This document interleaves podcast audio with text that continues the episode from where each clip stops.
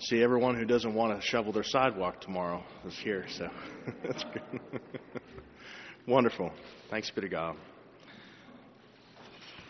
You know, the lessons laid before us today make a particular mention centered on Jesus' unparalleled prowess in his speaking on the kingdom of heaven to the people of Capernaum. It's a different kind of teaching a day on the Sabbath when the locals are probably accustomed to usual selections of the Word of God by the usual learned scholars and scribes, or at least projected as learned scholars and scribes. But now they hear something new. There's a new voice in their presence. He speaks from the same sources of Scripture, the same stories perhaps that they have heard time and again. But to be sure, he brings more than just a new perspective to that environment. The people are astonished by his words because they are not ordinary. When they hear him, his presentation includes something that assumed experts of the law professed to possess but failed probably to demonstrate. The story tells us that Jesus as one who preaches and teaches with authority.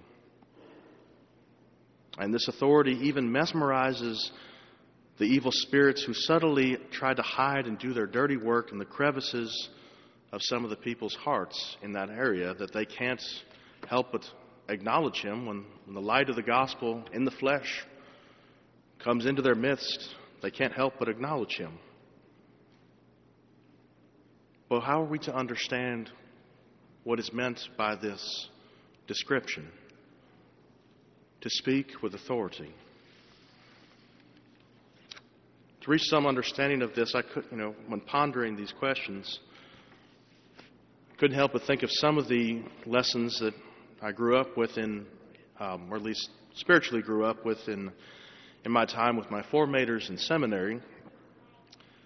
You know, there's a story they used to tell us, you know, that kind of spoke within this, this vein of, of, of a lesson that they told us a story. I remember hearing a story that involved two famous characters that most every person uh, knows of. You know, the, the seven time Academy Award winner Richard Burton and the popular TV evangelist, Venerable Archbishop Fulton Sheen. As the story goes, there was a um, there was a dinner party in New York City to which these, celebra- these, these celebrities were invited.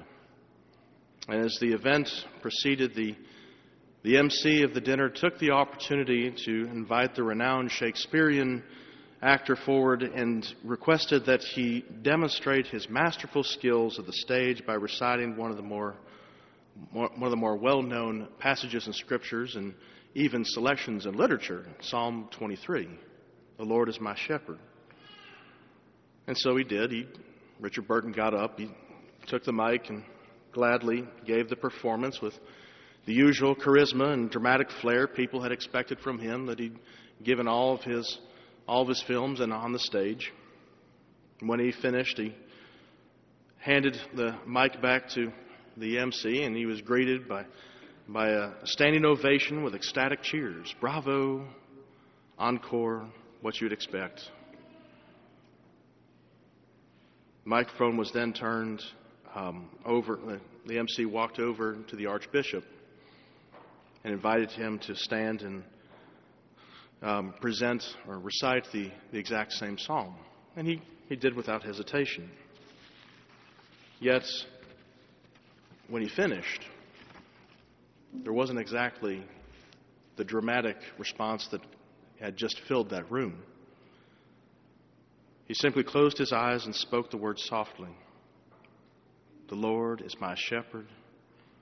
There's nothing I shall want. And when he finished, he returned the mic back to the, the MC and sat down again. No applause, no shouts of congratulatory praise, just a profound stillness.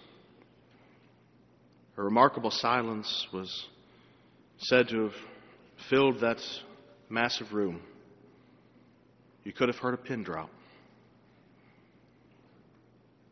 And finally, the, the stillness, that, that peaceful stillness was broken when the actor, Richard Burton, stood up, walked over, and I guess it was quiet enough for everyone to hear this. Or maybe he took the mic again, I'm not sure exactly, but he went over to the Archbishop and he said to him, Your Excellency, I am an actor. You are a man of God. Everyone has seen that I do know this psalm, but you surely know the shepherd. Everyone stood up and agreed with that. I mean, there was quite quite a quite quite a memorial uh, that that evening that that uh, was been, been that story must have been told to countless generations, or not countless, but like quite a, quite a few uh, seminary classes before mine, but that story still resounds within my heart. This is the authority that St. Mark speaks of. Not authority meaning a familiarity with the words that are spoken in the scriptures as the scribes do, but an intimacy with the author himself. Jesus is not just the author, but he is the voice of his Father in heaven. He is the author, but he also is one with the author. This is what the people see. This is the new presence, the new inspiration that comes into their midst, and it catches hearts and attentions. Pope Francis said a little while ago we need to be obedient to what we have heard, but always creative. The creativity that we have in our obedience to the Word of God proves that we know the one who said it. Not just the Word, but He who is the Word. And when we do that, no one could help but notice it. He also said that in this past, uh, um, I think it was this, this, past Wednesday's general audience, he, he urged us all to be, pay more attention to the scriptures, not only here in the, in the in terms of the liturgy, but also in our daily lives in a prayerful and intimate way. He said, Be sure you read closely the Word of God because people will seek to read you. They hope to see the face of the author, not just hear words of authority, but the author himself.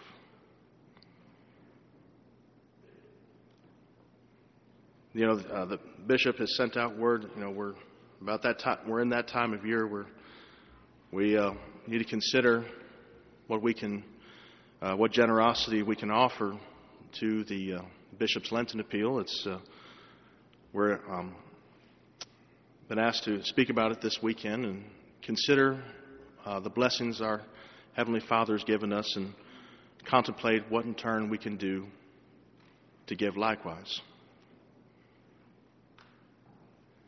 And I encourage that um, as you contemplate this over this next week or so,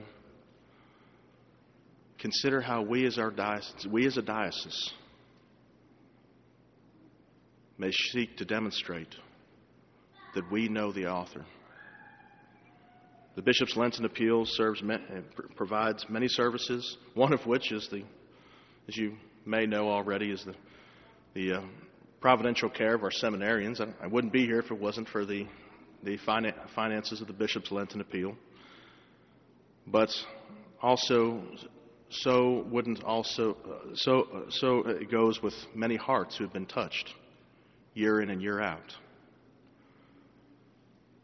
The diocese is not a bureaucracy, but it's a mission oriented it's, it's a commission by God to be on the front lines for those who are the most desperate the poorest within our area. And through the generosity of all the parishes that we have in our diocese, we can better concentrate that, that knowledge, that intimacy of the author to all who are in the greatest need.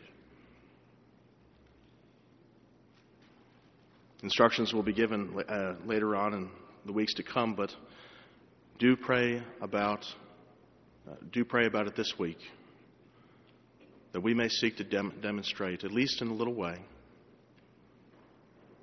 that we know the author. We know the one who touches hearts. And let's seek to share it with others. That same inspiration, that same affection, that same peace. Let us show that we know the shepherd. Thanks be to God.